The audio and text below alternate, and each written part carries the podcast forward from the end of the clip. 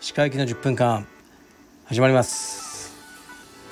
このチャンネルでは日本最大級のブラジリアン柔術ネットワークカルペディエム代表の石川由紀が日々考えていることをお話します。はい皆さんこんにちは。いかがお過ごしでしょうか。本日は8月の1日です。今日は東京は急に大雨が降りましたね。すごく嬉しいです。植物が喜んでる気がしますね。ずっと雨が降ってなかったのでもう街全体が、ね、熱を持ちすぎてた気がします。この雨で少し冷えたんじゃないかなと思って僕は嬉しくなりました。で大雨の中、えー、昼間のクラスに参加しました。今日はスパーリング23本しかやらなかったですけどすごいきつかったですね。3本か。3本でまあいいかなと思いました。今日は。で今日の朝は息子のレスリングの練習もしました。昨日の夜も息子のレスリングの引率に行ってました。もう時間がないです。時間をください。まあ自分が悪いんですけどね。で今日も息子のレスリングの引率です。これはね本当にきついですね。しかしやるしかないですね。まあ、来年4月からは少し楽になりますね。道場が近くなるので。それだけを楽しみに生きてます。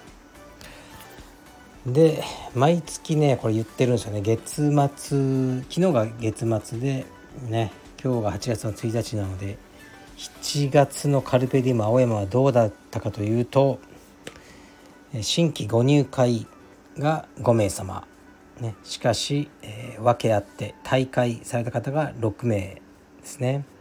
そしてカルペディエムの他の道場への移籍。こちらが、えー、なんと4名ということで移籍3名かな。マイナスえー、っとん？マイナス34名。マイナス4名ということですね。これはなかなかあの厳しいですね。で現在の、えー、会員数が290と、ね、一瞬300まで届きかけたこの入会あ入会じゃないメンバー数が今290まで落ち込んでしまいました。さあどうなることでしょうか。8月も多分ねご入会ってなかなかないんですよね。暑いから。厳しいですね。電気代も上がりねいろいろコストも上がってね頑張ってやっていくしかないですね。はい。だから僕のね収入はいろいろ減ってますね。いろんな事情で。まあ減ってるんですがまあねまあしょうがない。こういう時もあるでしょう。頑張っていくしかないです、まあ、あまり考えないようにしてます。オンラインストアに関しては、えー、7月はそこそこの売り上げでしたね。一応目標は達成しました。はい。で仕事をやっていくほかありません。ねえほんと仕事しないでね生きていけたら最高なんですが。そういうわけにいかないなって感じです。ではレターに参ります。あそうだレターの前に23日前ねあのカルペディウム芦屋道場の岩崎ですね。代表の岩崎と2時間ぐらい電話で喋りましたね、まあ、いろんなことを話したんですがまあ、彼もいろいろと苦しんでましたね。それはいい苦しみです。僕も苦しんでます。道場主は常に苦しいんです。いろいろ、ね、もっと良くしたい。だけどできなかったり、ね、こうしたいけどうまくいかないとか自分の体がきついとかねいろいろあってあの苦しいもんなんですが岩崎もいろいろと苦しんでましたね。でその苦しみを聞いて、まあ、こういうふうにした方がいいんじゃないか。それはこういうふうに考えた方がいいんじゃないか。とかねいろいろ話して2時間ぐらい話しちゃいましたね。まあ、そうやっていろいろ話してくれるのは嬉しいなと思いますしあのね会員数とかね見ればすごく成功している道場に入ると思うんですけどね裏側はねやっぱみんな道場主が必死にこうやってるっていうのがありますね。で道場主が、ね、インストラクター、ね、オーナーインストラクターというのが、まあ、一つの最強の形ではあるんですねこれは。まあ、岩崎の芦屋道場とか仙台ですね。渡辺和樹やってる仙台の道場もそうだしうん、まあ、最近ね100名を達成した、ね、長田正さんの横浜道場とかオーナーが、えー、インストラクターもやっている。これがね最強という意味はまあ一番、うん、頑張るしかない道場ですよね。自分のお金なんで。というわけで気合が入る。インストラクターはね自らにもうブラックでブラックでね漆黒の闇のような、えー、仕事をね自らには与えていいということで、ね、限りなく自分にブラックになれる道場ですよね。これをね従業員にブラックにしちゃうともうねあのビッグモーターみたいになっちゃうんでそれはできないんですが己に対してブラックなのはもうねいくらでもいいでしょう。というわけで道場がうまくいくことが多いですね、まあ、だけどね本当に人にやったらね最低って言われることを他人にやったらね自分にはやり続けてみんな道場をなんとか切り盛りしてると思います。僕も本当そうでした。はいではレターに参ります。ねブラックブラックです。きます。えー、石川先生こんにちは。36歳青帯のカルペディエム会員です。いつも配信楽しく聞いております。相談というよりはお話を聞いてほしいというレターになります。当方もうすぐ5ヶ月になる娘かっこ長女がいるのですが生まれてすぐに ASD かっこ心房中隔欠損かっこ閉じという病気と診断されました。ASD 自体はすぐに命に関わる病気というわけではないのですが先週の診断ではその欠損部分が大きく2歳になるまでに開胸手術が必要になるだろうと言われました。手術が少し先であること ASD 自体がそこまで珍しく深刻な病気ではないことからなんとか気を保っていますが小さいながら手術を受けなければいけない娘のことを考えると不安で涙が出る時があります。やることは決まっており粛々と日々過ごして日々過ごすしかないとは思うのですがやるせない気持ちでいっぱいです。先生のご経験を踏まえ何か励ましの言葉をいただけるとありがたいです。よろしくお願いします。はいありがとうございます。ね ASD 心房中隔欠損というのはすごく新生児に多い病気です。心臓の壁にね心臓の右と左を、えー、隔てる壁に穴が開いてる。そこからこうね漏れちゃう。血液が。で不整脈とかなったりね。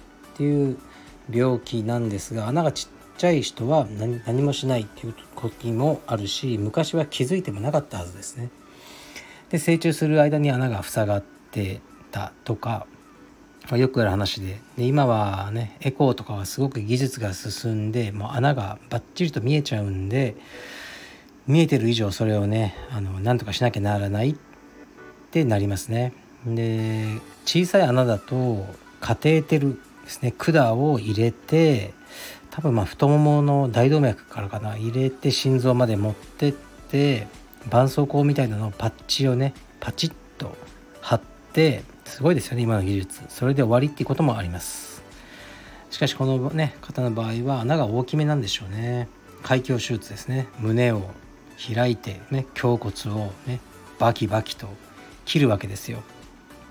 なんかペンチみたいのででガッと開いて、ね、心臓を開けてあのやるしかないってことですね。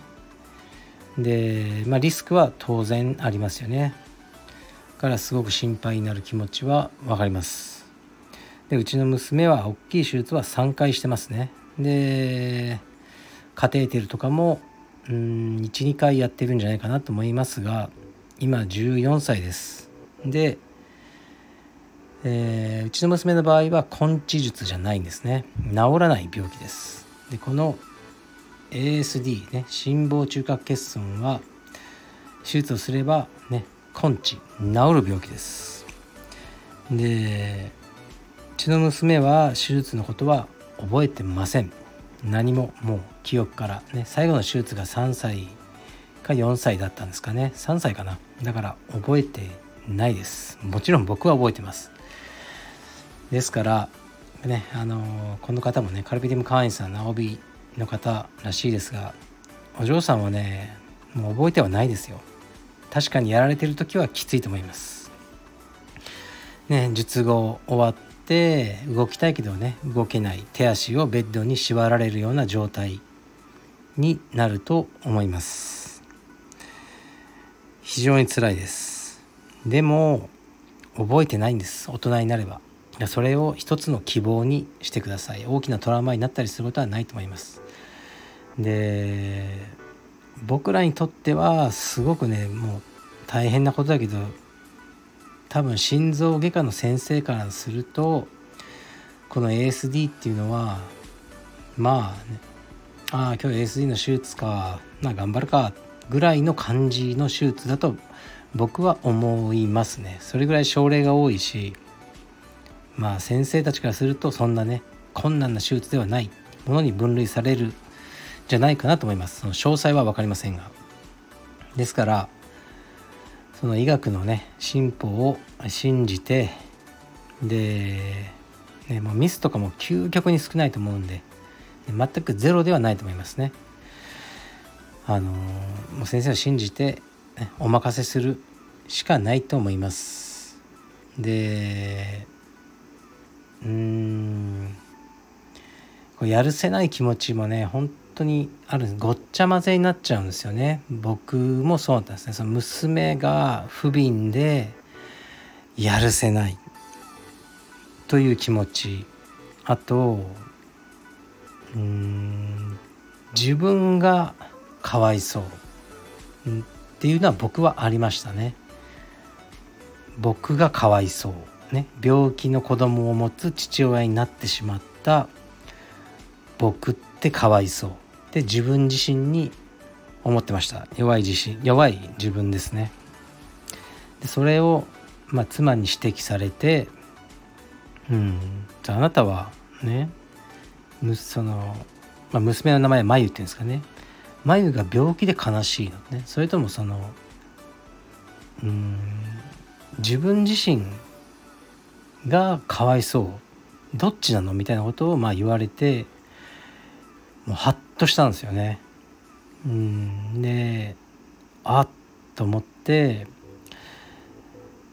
それからいろんなことをね思い直したんですけど娘のことをかわいそうって思う気持ちはもうこれはね持っていいと思いますね。